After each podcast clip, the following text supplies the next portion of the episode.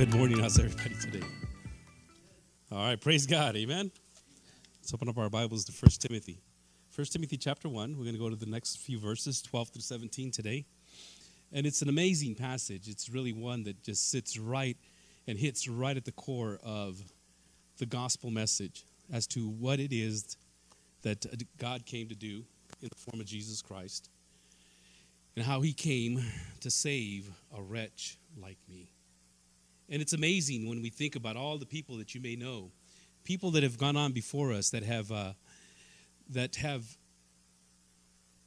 been converted. You probably know many people that have had some sordid passes and some uh, very ugly passes. As a matter of fact, the uh, the song that we sang a little bit ago, "Amazing Grace," how sweet the sound that saved a wretch like me, was written by uh, by uh, I forget his name now. But anyways, he was a slave trader into Africa, and he did some awful, god, god ugly things, and uh, how he caused people to come and uh, and and to be brought from other places uh, that from around the world, and and one day the grace of God just got a hold of him, and he repented, and he did everything he could to to get away from and and cause at least to give back uh, what what he could, and and he in his in his ability to to remember that God saved him, a wretch and he knew what he was talking about. He was blind to the grace of God. He was dead to the grace of God. And God's grace just got a hold of him one day on a ship. Uh, Newton was his last name, I remember now. But, anyways, uh, God, God got a hold of him and just transformed his life. You'll, you'll probably you probably know a lot of people uh, in your midst that you've probably seen grow up in the in the in the church and in the faith. Uh, one such person uh, is a good friend of mine that uh, just passed away this last week. His name is Uber Diaz, and I want to I'm going to be sharing some words uh, at his funeral this this uh, this week because I saw him. He came in, he was lost and totally blind, and and all he wanted to do was to get married. He says, you know, the best place to find a wife is in church. So I thought I'd come to church to find me a wife, and and uh, lo and behold, he found uh, he found a savior and uh, caused him to transform his life. And of course, you know, like everyone else, we, we think, okay, well, he's he had ulterior motives, and um, and you know, it's it's amazing on how God works because he was going to a class on uh, English is a second language because he had just arrived here from, from across the border. He arrived here from Mexico. And, and he was trying to learn English, and he met some girls there, and none of them wanted anything to do with him. And one of the ladies says, Hey, let's go to a church. And she says, I heard of this church. And she came to church, and he was there. And they, Hey, you're chasing me. No, I'm not. Well, long story short, they both got married and uh, they served the Lord faithfully. He, uh, I was, I had the privilege of discipling him, watching him grow, and uh, and he became a pastor of a church, and uh, just amazing on just what God can do to a person that surrenders to the ministry or to the lordship of Jesus Christ. Over and over again, you'll hear testimonies, powerful testimonies of men that were drug addicts, that were gang lords, that were uh, women that were prostitutes, and uh, you know, drug addicts, gang bangers, and you have you have over and over people that have that you know personally, and maybe you don't. And uh, some people have shared their testimony here, and I'm not going to share their testimonies. I'm going to let them do it themselves. But it's it's just amazing on how God just reaches down to the lowest of the low, those that people think that are, are worthless of society and have has transformed their lives. Now, before we get any further than that, we can honestly and we can genuinely see the conversion of a drug addict, of an alcoholic, of an abusive husband, of a, you know, we can see that. We can see a genuine trans, uh, transformation of Mary Magdalene that apparently had demons inside of her, was a woman of the streets, and, and how she came before Jesus Christ and she cried and poured her tears out on his feet and broke the jar of alabaster. And we can, we can see the dramatic transformation that takes place in a person like that. But do not be fooled, beloved, just because you don't come from that background, just because you're not that type of person just because you've never uh, participated in those types of uh, habits and, and all, all those things that uh, the world seems to lay out there does not exclude you. We are all sinners. The Bible says we've all sinned and fallen short of the glory of God. And we're all at enmity with God before He saves us. Each one of us have gone our own way. And uh, whether you say one lie or whether you are uh, a gang uh, murderer, you are a sinner. And uh, one sin, of course, is not is just going to get you to the point where nobody will trust you anymore. To where the other sin, eh, once caught, is going to cost you your life. You'll spend the rest of your life in prison, or possibly even uh, your life taken from you as well.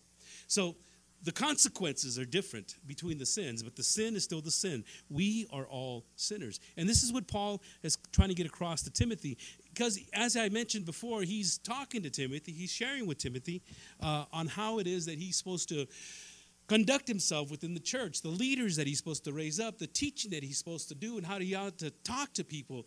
And uh, he has this idea and he has this theology which we call apologetics. Now, apologetics isn't meaning uh, going out and saying you're sorry. Oh, I apologize. I apologetics is, is confronting or talking or, or basically just uh, trying to help somebody see the truth. And defending the truth basically is what it is. You're defending your stance. And in, in theology and in Christendom, in the Bible, we are defending the Word of God. And so as we defend the Word of God, we use the Word of God to be able to communicate the Word of God, to uh, spread the Word of God to other people.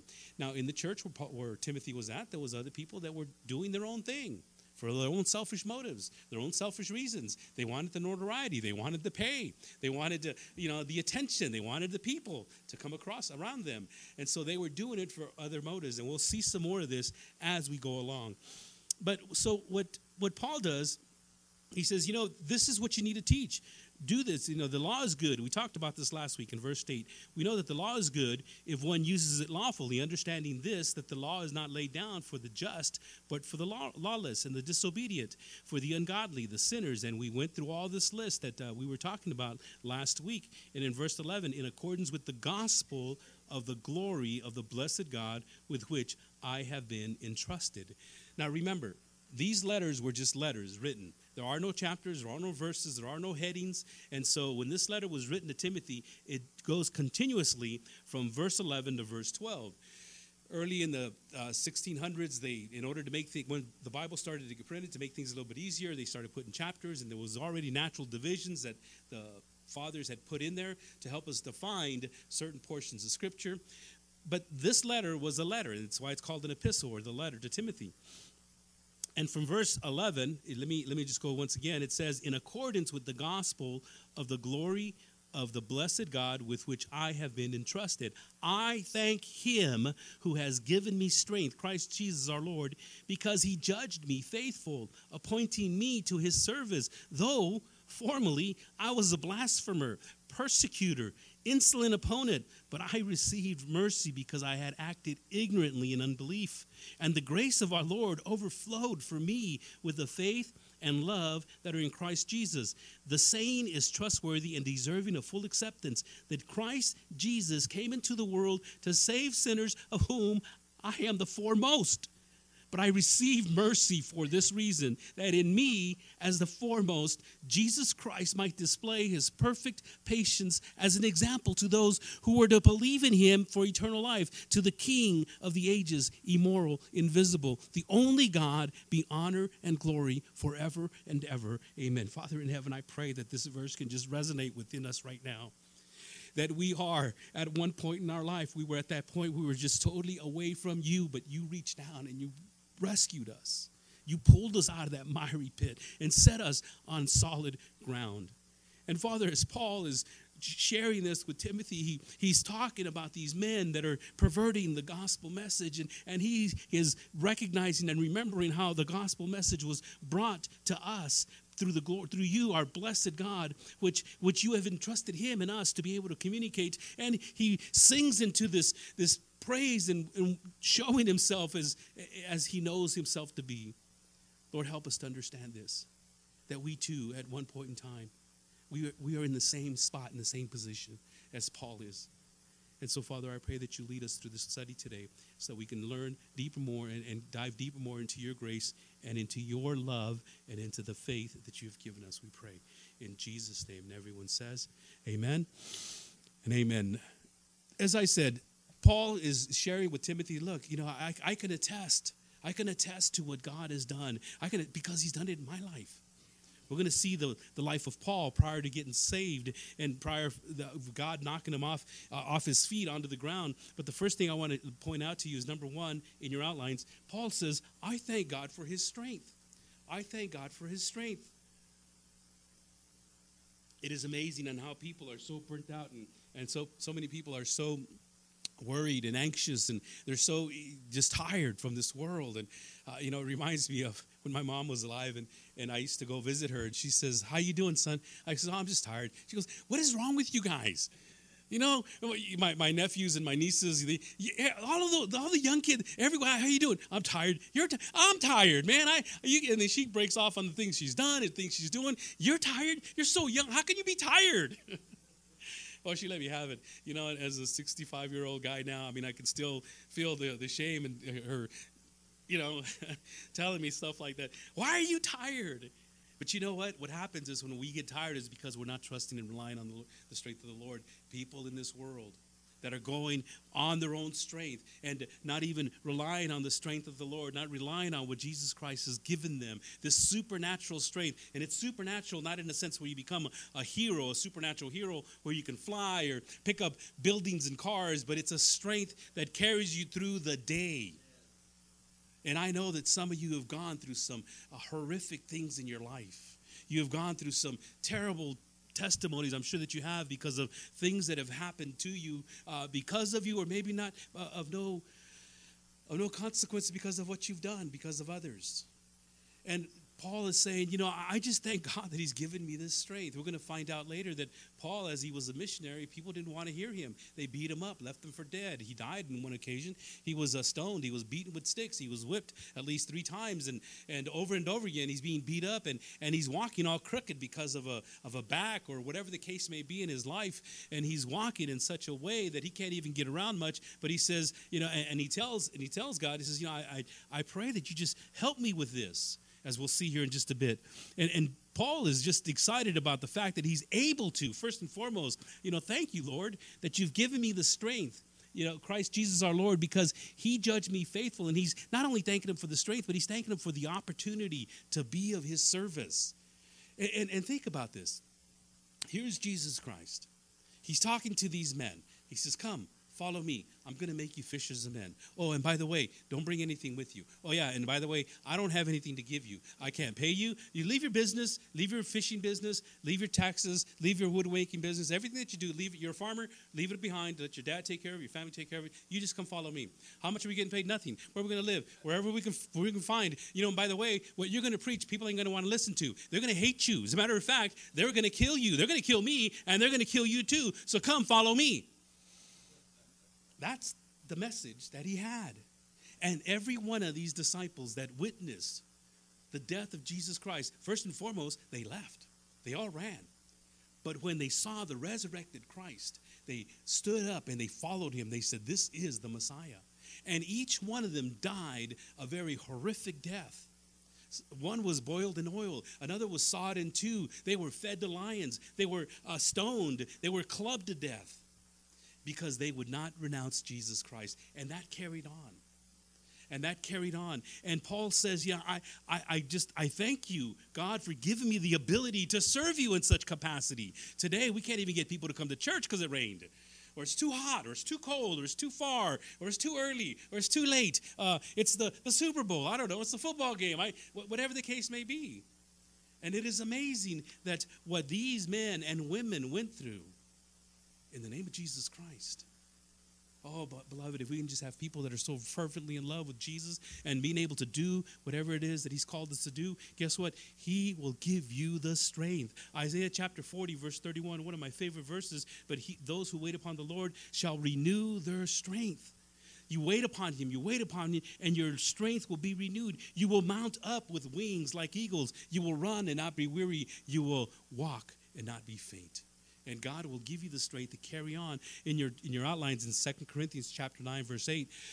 And God is able to make all grace abound to you so that having all sufficiency in all things at all times you may abound in every good work. And this is Paul talking and, and he tells the people in Philippi in Philippians 4:13, I can do all things through Christ who strengthens me. Now remember, this verse is tattooed on people's arms, it's plastered on people's bumpers, it is placed in stickers and windows. We have plaques on the wall. I can do all things. You know, I have a competition this weekend and I want to be the fastest. Well, you know, the Bible says you can do all things through Christ who strengthens you. So go. This is not for your own personal pleasure. This is not for your own personal agenda. This is not for your own personal goals. I, have got a, I've got a quota to meet this week. I've got to sell so many homes. I've got to sell so many policies. I've got to do so many things. Well, I can do all things through Christ. That's not what this verse is talking about. Please do not use it in that sense. Paul is in prison. Paul is trying to get the message out. And he's saying, I, I, you know what? I can do this. I can do this because God has given me the strength. Because of the strength that Jesus Christ gave every one of the apostles, He's given to me. I can do this. I can do all things through Him who gives me strength. Now, does that not, that mean not mean that He's not going to help you? Well, I don't know. He might. He might not. But you can't claim that verse for that selfish, self-centered reason. You claim it to proclaim the gospel of Jesus Christ. That's what that verse is talking about. And so we look at these verses and, and we see that Paul was always, as I mentioned earlier, he had this, this thorn in his side. He had this disability of some sort. We don't know what it was. Some people say it was a literal thorn. Something got stuck in his side when they clubbed him to death or tried to club him to death. Some people say it was his eyesight because he couldn't see well. Some people say that, you know, uh, he was hunched over because they beat him up with rocks and, and he was going through this pain. And the Bible says that Paul prayed three times. Now, I personally do not think, and I mean, it could be, I could be wrong, and this is just my own personal opinion, but I personally do not think that Paul just sat down by his bed and, Lord, please take this thorn away from me today. Thank you, amen. And he went to bed. And then he got up the next morning and prayed it again. Okay, Lord, I have this thorn in my side. Can you please just take it from me? Amen. I personally believe that Paul, when he says, I prayed, and he prayed three times, I think maybe he might have fasted at least for 10, 40 days. I don't know. I'm, I'm sure that he prayed fervently. This was an ailment. This was something that was hindering him. He couldn't get the, to, to different places because of this ailment. Whatever this thorn was, it was causing him a lot of pain that he fervently cried, I believe, and fasted at night and in the day. Lord, remove this thorn from my side because it's a messenger from Satan. It was some, some type of a, a spiritual attack that was just attacking him and attacking him and knocking him down. And he says, Lord, I, I can do all things through Christ who strengthens me. I know I can do this. And as he prayed and as he prayed, Paul, Paul finally finds the answer from God. And, God says to him in 2 Corinthians chapter 12, verse 9, But he said to me, My grace is sufficient for you for my power is made perfect in weakness. Therefore, he says, I will boast all the more gladly of my weakness, so that the power of Christ may rest upon me. He says, God, God says, My grace is sufficient. That's all you need. You don't need this taken away. You don't need, you need my, you, you have enough grace, and I've given you sufficient grace, and even more abundant grace on top of the grace that I've given you. And so Paul is, is excited about the fact that he's got this weakness. He says, You know what? I, have got this weakness now. And I'm, tell, I'm sharing that with everybody. And God has given me the strength to drag my leg or to whatever it was that was causing this, this uh, pain, this ailment. And he says, I thank God for that busted hip or my broken back. Or I thank God for what he's doing in my life because he's given me the strength to carry forward. What is God doing in your life that you think it's a punishment? Or what do you think? How do you think God is disciplining you? Why do you think God doesn't like you or doesn't bless you? What, what is He doing in your life? Do you not realize that, as Paul, that whatever it is that you're going through right now, that you're, you know, it seems like it's holding you back, it's really your greatest strength? You lead through your weaknesses. Unfortunately, we've been taught to fall and depend and to cause and to use this weakness as an excuse. Well, I can't because I, whatever. I can't, and you fill in the blanks. Because I'm this, I'm that, whatever. I can't. Paul wouldn't say that. He says, you know what? Jesus said, God said, my grace is sufficient for you. And so Paul is he, he, he lays it out. I thank him. I, I thank him who gave me strength, Christ Jesus our Lord, because he judged me faithful, first of all, appointed me to this service of martyrdom. And we'll find out that these are the last letters that he wrote. And uh, not long after this, uh, he, was, uh, he was beheaded. And he, he tells Timothy, he tells him later, he says, You know, I fought the good fight. I, I, I did. I did what I came to do. And I know I see the end of my life. I see it coming to a quick fruition. It's going to happen. Number two, he says, I thank God for his mercy. Though formerly I was a blasphemer, a persecutor, insolent opponent, but I received mercy because I acted ignorantly in unbelief. He says, I, I, was, I was that type of person that, you, you know, I was ignorant, a blasphemer. A blasphemer is one that, that curses God or curses the Holy Spirit the Bible says that Jesus himself said, you know, every sin will be forgiven. Every sin will be forgiven. The only sin that's not forgiven, the unpardonable sin, is what it's called. Some people think it's murder. Some people think it's adultery. Some people think it's you know cheating on your taxes. Uh, the government will tell you that the unpardonable sin. Some people think it's whatever the case may be. But Jesus Christ identified and he says, if you blaspheme, if speak against, if you speak against in, in such a way that the Holy Spirit is actually demonic, is actually uh, is coming from Satan himself, and it's unholy when a person speaks against the Holy Spirit in such a manner, the Bible says God can't forgive that. And the reason people would do that is because they don't have the Holy Spirit. The Holy Spirit ain't working in their life. So when they die, they don't have the Holy Spirit. Jesus Christ, I mean, this is not how it happens. You know, I'm just kind of sharing this with you. But Jesus Christ is going to check every heart and say, Do you have the Holy Spirit? Yeah, come on in. You have the Holy Spirit? It's kind of like a scanner.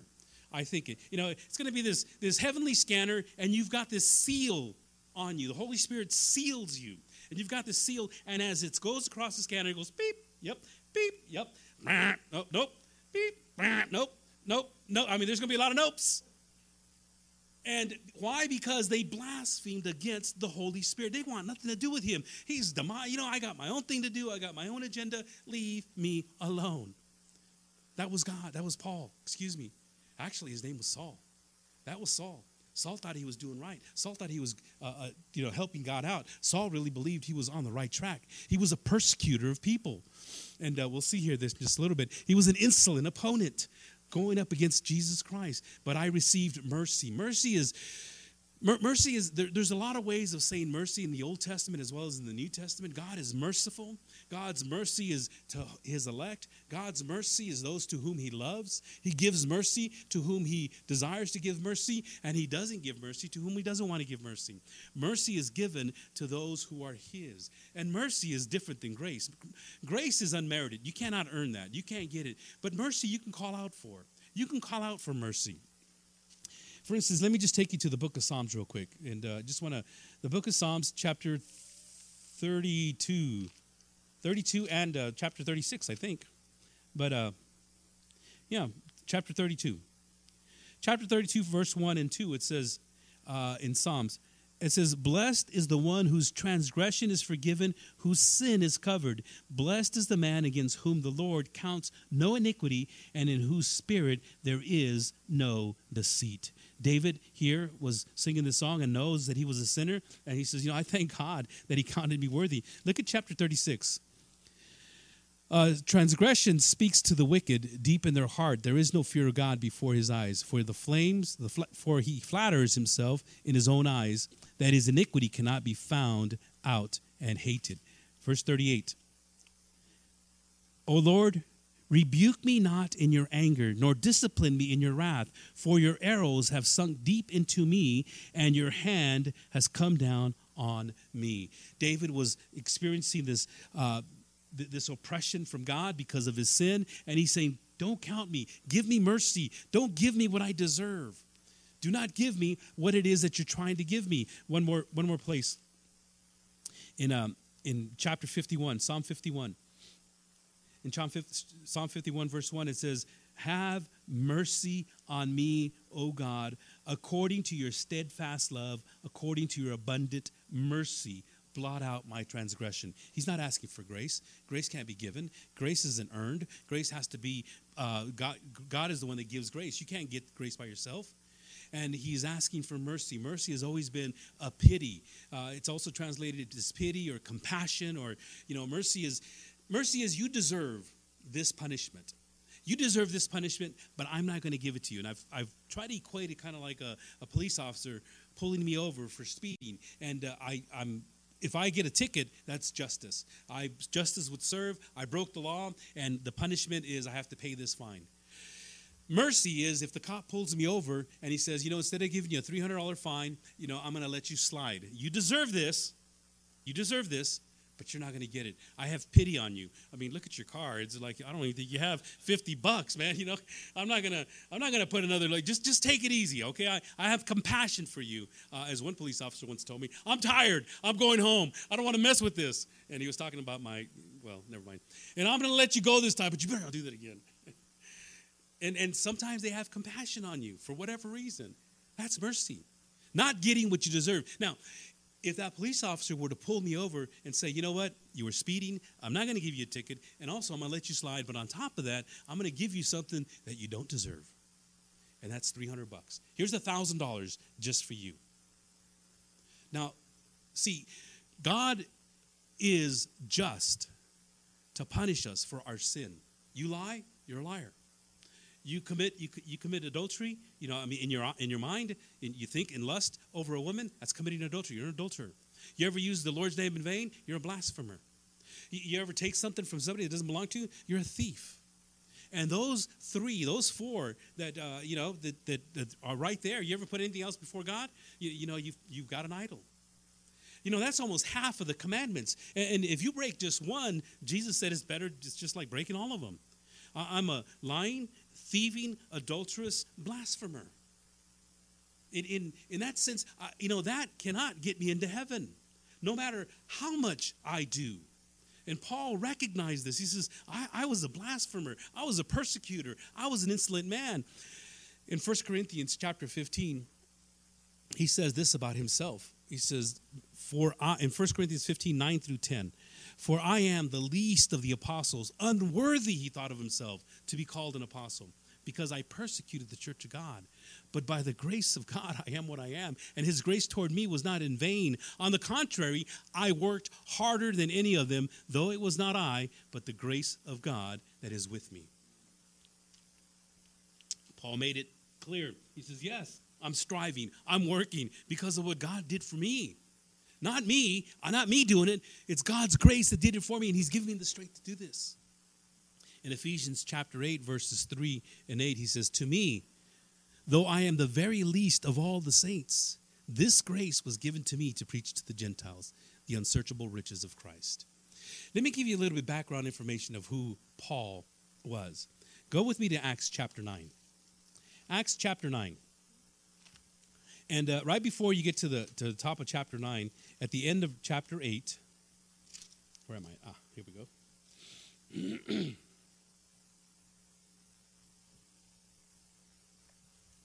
you know, let's go to chapter 8. I'm sorry, chapter 8. At the end of verse 7, chapter 7. And this is called the stoning of Stephen.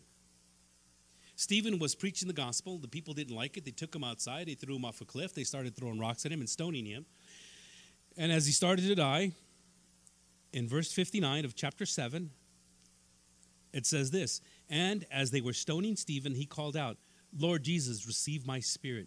And falling to his knees, he cried out with a loud voice, Lord, do not hold this sin against them. And when they had said this, he fell asleep. Well, you know what? I missed it. Verse 58. I missed it. Back up one. Then they cast him out of the city and stoned him, and the witnesses laid down their garments at the feet of a young man named Saul. That's where I was trying to get at. Paul was was Saul at first. These garments that they had to take off to stop them, you know, from from hindering them to throw these rocks, and they cast them out of the city, and they lay these garments at the feet of Saul. Now look at verse chapter eight, verse one. And Saul approved of his execution. And there arose on that day a great persecution against the church in Jerusalem, and they were all scattered throughout the regions of Judea and Samaria, except the apostles. Devout men buried Stephen and made great lamentation over him. But Saul was ravaging the church, and entering house after house, he dragged off men and women and committed them to prison. Here's Paul. Paul is going up against this movement. This movement is anti God. This movement is anti Jewish. This movement is anti temple. What do you mean you're going to worship on Sunday? Sunday, Saturday is the day of worship, not Sunday. What do you mean you're going to do? You're going to pray to Jesus Christ. He's not God. God is God. There's only one God. And what do you mean you're going to give your allegiance just to this man that we crucified? And he his mind was set on doing what he really believed was right and he wanted to persecute this church. He went to house from house to house. He went to the synagogues. He went everywhere and anybody that claimed to be a Christian. And as a matter of fact, the persecution got so bad nobody can trust anybody. And the way, I don't know if you know this or not, but the way that they would identify themselves, and they would all be standing there, and they would ask people, says, you know, hey, do you believe in Jesus Christ? Well, yeah, I do. Really? Where do you guys worship? Well, we worship at this house. And you know what? The very next morning or that night, there would be somebody pounding on the door, bam, bam, and everybody would be arrested. And Saul was there dragging them off. And they would ask people, you know, how that? Well, you know, I told somebody who was. I don't even know who was. I thought he was a brother. Well, we need a sign or a signal or something. If anybody asks you, are you a Christian? You know what you need to do is step back a little bit and just draw an arch on the floor, just like that. And if he's a brother, what he's going to do is draw another arch on the bottom, going back up. And that's where we get our ichthos or our fish. The ichthos. And this ichthos was a symbol. If one person went this way with the arch and the other one went this way with the arch, it created this picture of saying yes, and they would hug and praise God. Yeah, here's what we're meeting. We're meeting at James and Winter's house. That's what we're meeting. Can I bring some tamales? Yeah, come on over. We're going to celebrate. We're going to worship. We're going to have a good time. And Saul was looking for these people everywhere he went, and he couldn't find any more. And look at chapter 9. Chapter 9, this is where I wanted to go from the first place. Chapter 9, verse 1. But Saul, still breathing threats and murder against the disciples of the Lord, went to the high priest and asked him for letters to the synagogue at Damascus. Damascus was about 100 miles away. It's going to take him a week to get there. And so, but he, he's, I mean, he's, you know, he's breathing. I'm going to kill these guys. Oh, I'm going to tear these people up. And he's just fuming, gnashing his teeth, hatred toward the people of God. Hey, and, and, and here he's just, and then he goes on, so at Damascus, so that if he found any belonging to the way, that's what they called it at that time, uh, once again, men or women, he might bring them bound to Jerusalem. And that's what he was doing. And he was going to different places. He was going to different cities. He was going as far as he could, far and wide, to capture these God haters, is what he thought. And, and his mind was just set on doing this evil but he thought he was doing good.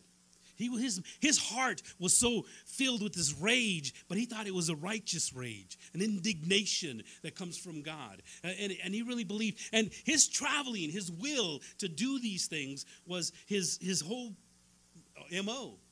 I'm, I'm going to get there. Give me some letters. And on the way, as you read the rest of this, in verse 4, he says, actually, uh, verse 3 Now, as he went on his way, he approached Damascus, and suddenly a light from heaven shone around him, and falling to the ground, he heard a voice saying to him, Saul, Saul, why are you persecuting me? And he said, Who are you, Lord? He recognized that it was the Lord. And he said, I am Jesus, whom you are persecuting. But rise and enter the city, and you will be told what to do. At this point, uh, at this at this point, a man comes up to Saul and prays over him and says, "You know, you're healed. God has a plan for you." God, God started to talk to Saul. Saul was a Pharisee. We find out that he was uh, a Hebrew of the Hebrews. He was he was a very knowledgeable in the law. He knew the Torah. God took all of that knowledge that he had and infused Jesus Christ into his mind. And after three years of studying in the wilderness, he understood his purpose and his mission, but people were afraid of him. We know that guy. no, no, no. God, don't, don't, don't bring him over to here. But you know what? He came out and they started to persecute him, and people saw his genuine his genuineness, and uh, and that's what took place to Saul. And this is what Saul is talking about. I was a blasphemer. I was a persecutor. I, I, I, I knew I was doing wrong. And you know what happened to him? He took an about face. This is called repentance. Repentance is where your whole world shatters, where your world paradigm, your paradigm, your, your, your view of the world, everything that you believe in, you now consider to be wrong. See, Saul really thought that he was doing right, but he was wrong. His, he, everything he wanted to do, he was wrong. Every, every emotion, every thought, all his will was wrong. It was wrong. It was wrong. That's how you know that repentance has happened in your life. Repentance isn't coming forward and crying and raising your hand. Repentance isn't just coming to church. Repentance is a total change of life. And repentance has to happen in a new believer. You cannot be the same person if you're born again. Somebody once said before that, you know, uh, the, the problem with these born again Christians is that they're born again into what they used to be. They're still, they still mouth off, they still cuss, they still lie, they still do all this other thing. And they go to church and they say, Oh, thank you, Lord. I mean, I don't know how many people you know like that, but I hope, I hope we don't get any people like that. Because that's not repentance. Repentance is, there's a whole change of attitude, of mind, of will, of emotion. And all these people that you do not want to be around, all those people that I had, I didn't want anything to do with, now I cannot, I cannot live without them. I, I want to be in the house of God. I want to be uh, preached to. I want to hear the word. I, I desire to be around my brethren. My brethren in church are more important to me than my family, my carnal family. I just want you to know that. And they know that. And they hate it because of that. They hate me because of that. I, you know what? I, I want them to come along, but they want to drag me down. And I, I, I'm sorry, I won't do this. And Paul says, I received mercy because I had acted ignorantly in unbelief. And so, mercy and grace, as I said earlier, is different. Number three, I thank God, he says, for his amazing grace. Oh, and grace, I, I described that. You can't earn it, you can't even work for it. You can't come to church enough for it. You can't pray for it. Grace, by its definition, is unmerited. In other words, you do not deserve it. You do not deserve God's amazing grace. This is Paul's prayer. This is Paul's you know, I am the worst of the bunch. He says, I, I can't believe that he, he found me worthy, first of all, and, and then to pr- proclaim the gospel on top of that. Look at this verse in verse 14. And he says, And the grace of our Lord overflowed for me with faith and love that are in Christ Jesus. Grace, it just, boom, overflowed. It just, you know, it just, because God's love and faith, eh, all of that comes from God. You have love, Yes, I know you have love for your fellow man, for your children, more than likely, and your spouse, I pray. Uh, you have faith. You, you jumped in a car and you came here. You, you had faith you were going to make it here. You're going to drive in a car and go back home. You have faith that you're going to make it home. Though you know that there could be this possibility of somebody, you know, running a, a red light and something could happen. But you have faith you're going to make it home. And you have faith and you have love. However, the faith and the love that the Bible talks about for God is supernatural faith. You have to have this faith that you believe that God exists even though you can't see him. You have this love that you're going to love the unlovable, even those that you thought you hated. And this faith and love, it comes from God. It comes from Him. He's the one that gives you this faith. Look at this next verse in your outlines Ephesians 2, verse 8. This verse, we read it. I don't know how you read it, but this is how it's written and this is how it's stated.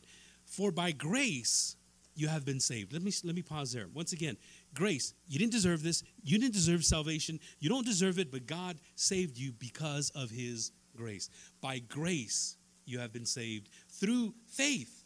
Because God saved you, he gave you the faith. And where does this grace and faith come from? The very next sentence. And this is not your own doing, it is the gift of God. God gave you the grace, God gave you the faith. You didn't do this, God gave it to you. God gave you grace, God gave you faith. You have now faith from God to believe.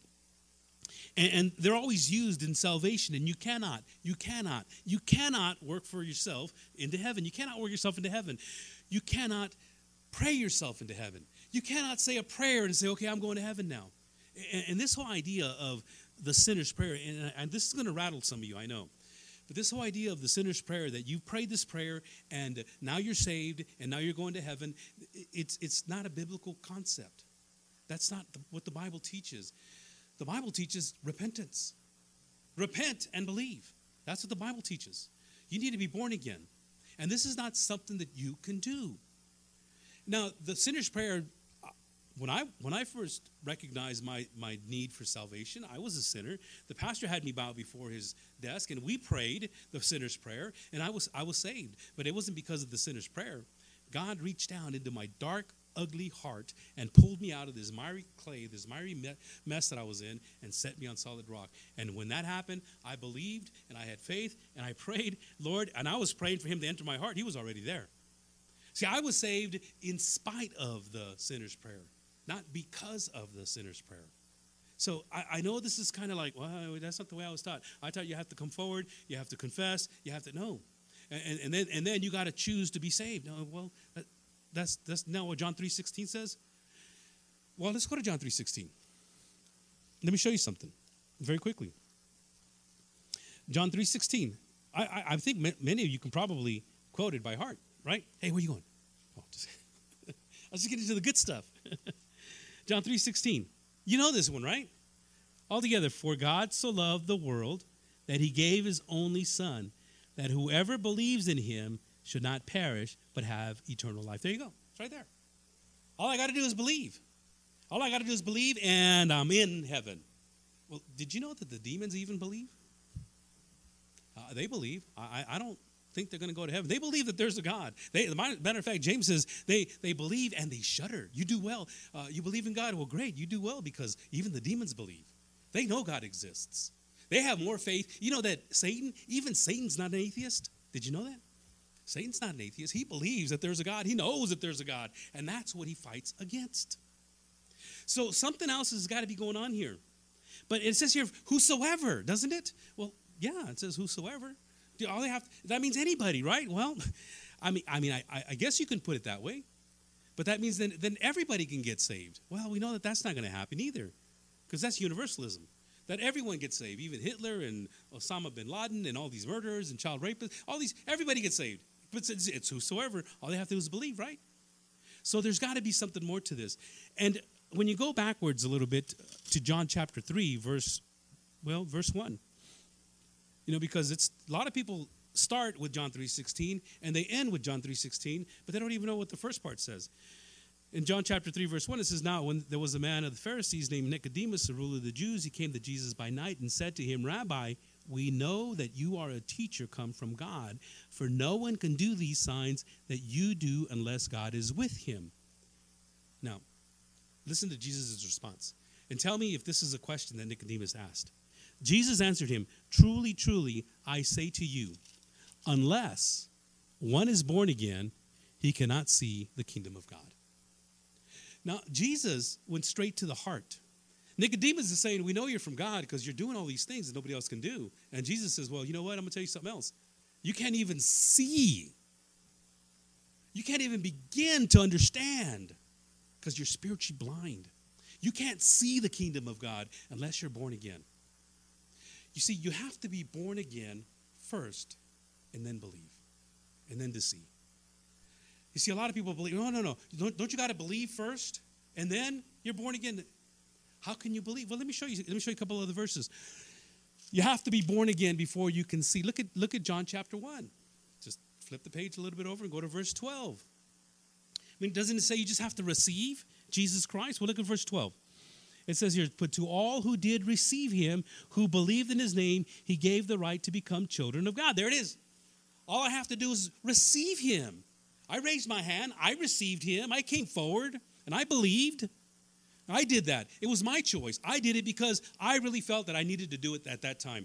I wasn't ready. I didn't want to. You know what? But the pastor was very persuasive, and I came forward. I raised my hand, and it was my own free volition. I did it on my own accord. You know, finally I says, okay, God, I'm going to give you a shot. Because I know that God wants me, and I know that Satan wants me. Eh, you know, I, I, don't want to go to hell. I want to go to heaven. Okay, I'll, I'll accept, and I'll go. Because I did receive him. And that's where a lot of people stop. But look at verse 13. Once again, but to all who did receive him, who believed in his name, he gave the right to become children of God. Verse 13, who were born not of blood. In other words, you weren't born into it. When you're born again, you, you cannot be born into it. Not because your mama was a, a, a Christian, not because your daddy was a pastor, not because your grandpa was a, a believer. You, you, can't just, you know, it, it's just not because your whole house goes to church. Not by blood, nor of the will of the flesh. You can't work for it. Your flesh can't work. You can't do enough for it. You can't play, pay enough for it. You can't visit enough people. You can't pray enough for enough. There's nothing that you can do. It's not by your flesh. Now, here's the kicker nor of the will of man. Your free will cannot choose God. You can't receive God by your own free will. Not by blood, not by the flesh, nor by your own free will, but by God. And you ask, well, whoa, whoa, whoa, wait a minute, that's not what I was taught. I, I know, I don't know. But that's what the Bible teaches. Here, let me show you some more verses very quickly. Why can't I? Number one, because I'm spiritually ignorant. John chapter 1, verses 9 through 11. These verses should be up on the, on the up here, right? John 1 9 through 11. John 1 9 through 11. It, it's coming. John, John 1 9 through 11. Or, or you can look at it in your verses, in your Bibles as well. The true light, which gives light to everyone, was coming into the world. He was in the world, and the world was made through him, yet the world did not know him. He came to his own, and his own people did not receive him because they were spiritually ignorant. They were spiritually ignorant. In 1 Corinthians chapter 2, verse 14, it says that the natural person does not accept the things of the Spirit of God, for they are folly to him, and he is not able to understand them Because they are spiritually discerned. We have the spiritual discernment, uh, spiritual ignorance, I should say, and we don't have the ability to see God. Well, well it, you know what? Also in John 3 3, it says that we, we're spiritually blind. Once again, unless one is born again, he cannot, cannot, cannot, cannot see the kingdom of God. Why not? Because he's spiritually blind. I was spiritually blind. I knew who God was, but I was blind. I didn't want him. I wanted the benefits. I wanted, I wanted to be, you know, uh, saved. I wanted to be, you know, a good person. Look at 2 Corinthians 4 4. In their case, the God of this world has blinded the minds of the unbelievers. That's why I can't see. You cannot see because you're blinded to keep them from seeing the light of the gospel of the glory of Christ, who is the image of God. You know, there's spiritual enmity. There's another reason why we can't see him. In other words, there's a spiritual hatred against God. Maybe you say, I don't hate God. Well, John 3:20 says, For everyone who does wicked things, if I lied, I hate God, I'm doing wicked things, hates the light and does not come to the light lest his works should be exposed. Those of the world don't like Christians, don't like church. They're changing everything about Christianity, about the Bible, to make it into darkness. They love the darkness. They, they don't want this exposing their sin. I didn't want this exposing my sin. I still shudder at the fact when it exposes my sin. But I don't run from it. I run to it. I ask God, have mercy upon me, Lord. Have mercy upon me for what has happened and what is done. And there's this, there's this hatred. Romans 3 11 and 12 says, No one understands, no one seeks for God all have turned aside together. They have all become worthless. No one does good, no, not one. I mean, he says this no one understands, no one seeks God, no one, no one, no one, no one. Not even the pastor, not even the president, not even the pope. That's no one. Because we have this hate, you know, and again, this hatred, it's either a very obvious, I hate God, or this passive, eh, I'm just not going to do what he says, that's all. Well, that's disobedience. And when you disobey God, you don't like him. You hate his word. There's a spiritual defiance. John 3:36 says, "Whoever believes in the Son has eternal life. Whoever does not obey the Son shall not see life, but the wrath of God remains on him." What is Jesus Christ saving you from? The wrath of God. That's what Jesus Christ is saving you from. He's saving you from God. Because until we're able to see this ignorance that we have, this hatred that we have, this enmity. Uh, let me go a little bit further. Uh, you know, you know why we can't see God? You know why we can't see it is because we're spiritually dead. Ephesians chapter two, verse one. You were dead in your trespasses. A dead person cannot bring himself to life. But but I, I God is such a gentleman. He's not going to invade my life, isn't is that right? He's he's going to ask permission. I have to ask him to come into my life, and he's going to ask permission to come into my heart. Doesn't he say that he's standing at the door and he knocks? He's knocking for permission to come in. And I'm, I've seen the picture. I stand at the door and knock, Revelation 3.21. And you see the picture, and Jesus is there with a the lantern. He's got his cloak on. He's got this sad face. Please, please, let me in, let me in. I want to come into your heart with all my life and everything because I love you. I died for you. I want to. I don't know if I want to let you in yet. Stay there. I, I'm not done yet. I'm still partying, you know, and, and that's the picture that we see. As a matter of fact, take a close look at that picture, there is no door handle on the outside, giving the impression that you have to let him in. Which, by the way, that verse is right in the middle of a church that Jesus Christ is talking to. Those that are already saved, or supposedly are saved.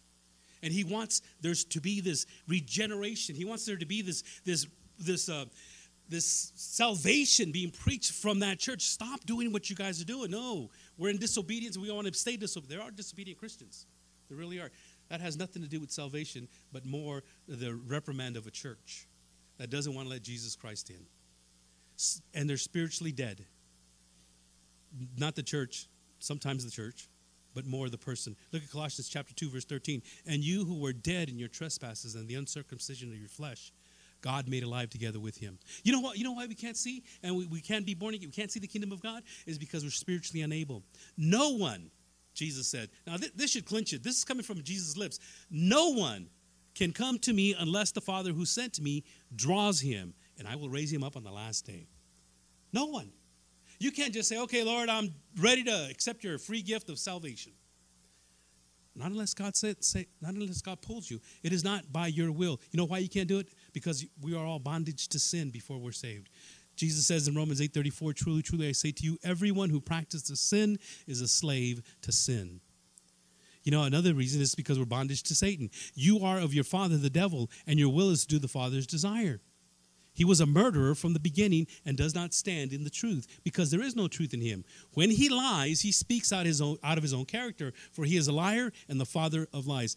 Beloved, there's only two there's God and Satan. And either you are with God or either you're with Satan. There is no middle ground. There's, you cannot be in the middle. Well, I'm going to take my third choice. I'm just not going to believe in anything. Well, if you're not believing in God, you're believing in Satan. He's your father. Well, I thought all people were the children of God. No, they're the people of God. The children of God obey the Son. The children of the devil obey the devil. But I'm not worshiping the devil. Okay, well, maybe you're not. But you're not worshiping God. Don't take the bait where they say, well, there's, I'm going to make my own God. I, I met a person that says, well, I believe in the universe. It's the universe that I look to and walk to, and the universe has helped me, and the universe is trying to get me going in the right place. It's only God or Satan. Ephesians 2 2, it says, In which you were dead in your trespasses, in which you once walked, following the course of the world, following the prince of the power of the air, the spirit that is now at work in the sons of disobedience. We're in spiritual defiance. Why do you not understand what I say? John 8 34, 43 says, It is because you cannot bear to hear my words. You don't want to stand there. You know, you just, you know what? Don't talk to me. This is the state of every unregenerated person. We're plagued with spiritual ignorance. We're plagued with spiritual hatred. We're plagued with spiritual defiance. We're plagued with spiritual death, spiritual inability, spiritual slavery, spiritual bondage, and spiritual deafness. We cannot hear, we cannot see. We're dead. The Bible says in Romans 3:23, "For all have sinned and fall short of the glory of God, and are justified by his grace as a gift through the redemption that is in Christ Jesus." Yes, 3:16. John. For God so loved the world, he does, that he gave his only begotten Son, which he did. And whosoever shall believe in him, well, it's got to be more than just believing like the demons do, will not perish but have everlasting life. Now, in order for that verse to make sense to those that believe in Arminianism, which is, you know, the thing that I have the free will, for God so loved the world that he gave his only begotten Son, for whoever chooses to believe in him shall have eternal life. You have to add words to make it fit. But it infers that. Yes, it infers. It infers that anybody, I'm sure it does. And, and, there's a lot of inferences made in the Bible, but you don't go and build a doctrine or a theology or a church based on an inference when you have all this other evidence. And that's just part of the scriptures. I mean, you know, Paul talks about how you were predestined before he, the, the, the, world was began. You know, I mean, there's, there, there's just over, over uh, so much information. And if you want to know more about that, we have a class that's going on right now. It's called the Doctrines of Grace. Let me just very briefly just share this with you. I thank God for his forgiveness. This is a trustworthy saying and deserving of full acceptance that Christ Jesus came into the world to save sinners, of whom I am the foremost. But I receive mercy for this reason that in me, as the foremost, Jesus Christ might display his perfect patience as an example to those who are to believe in him for eternal life. Why did he save you? so you can be an example. Why did he save me? you know, so I can be an example. God knows what I used to be. God knows what only knows what you used to be. He saved you so you can be an example. For God did not send his son into the world to condemn the world, but that in order that the world might be saved through him. He wants to save the world. Unfortunately, not everybody's going to be saved. There's going to be some hard hearts. And uh, you just keep preaching the gospel. For the Son of Man, Luke 19:10, uh, the Son of Man came to seek and to save the lost. And the last thing I just want to share with you, I, I thank God, period. There's a period there. You can write it in there, but I thank God, period. To the King of the ages, immortal, in, invisible, the only God, be honor, glory forever and ever. Amen. Paul says in verse uh, 1 Timothy 2 5, For there is one God, and there is one mediator between God and men, the man, Christ Jesus. And Isaiah, he tells the people, I am the Lord, and there is no other beside me. There is no God. I equip you, though you do not know me, that people may know from the rising of the sun and from the west that there is none beside me. I am the Lord, there is no other. The Jewish people will always recite the Shema, Shema Israel, Adonai Eloheinu, Adonai Ahad. The, to, he says here to uh, the Lord our God, the Lord is one. There is no other God. There is no other God. Hear, O Israel, the Lord our God, the Lord is one. That's it. That's why Jesus Christ is one with the Father. That's why the Holy Spirit is one with the Father. That's why God is a triune God. He's one. And He's three people at the same time. Again, something I cannot grasp and comprehend. The Bible teaches, I accept it by faith. Just like I understand that God is going to uh, predestine some and others, He's not. Yet He's going to hold them accountable. He holds me accountable. He holds us all accountable because the gospel message is proclaimed. How that works out in, in his economy, I don't know. I really don't. I, I, I cannot even try to begin to explain that to you, how that works out. That everybody is accountable. As a matter of fact, we're all on this wide road to destruction. All of us. But through that, Jesus Christ died for his elect. And it's a doctrine that is preached and proclaimed and shared in the Word of God. And, you know, if what we try to do is share that with others because Paul himself was on that wide road to destruction and God saved him. Let me ask you to stand.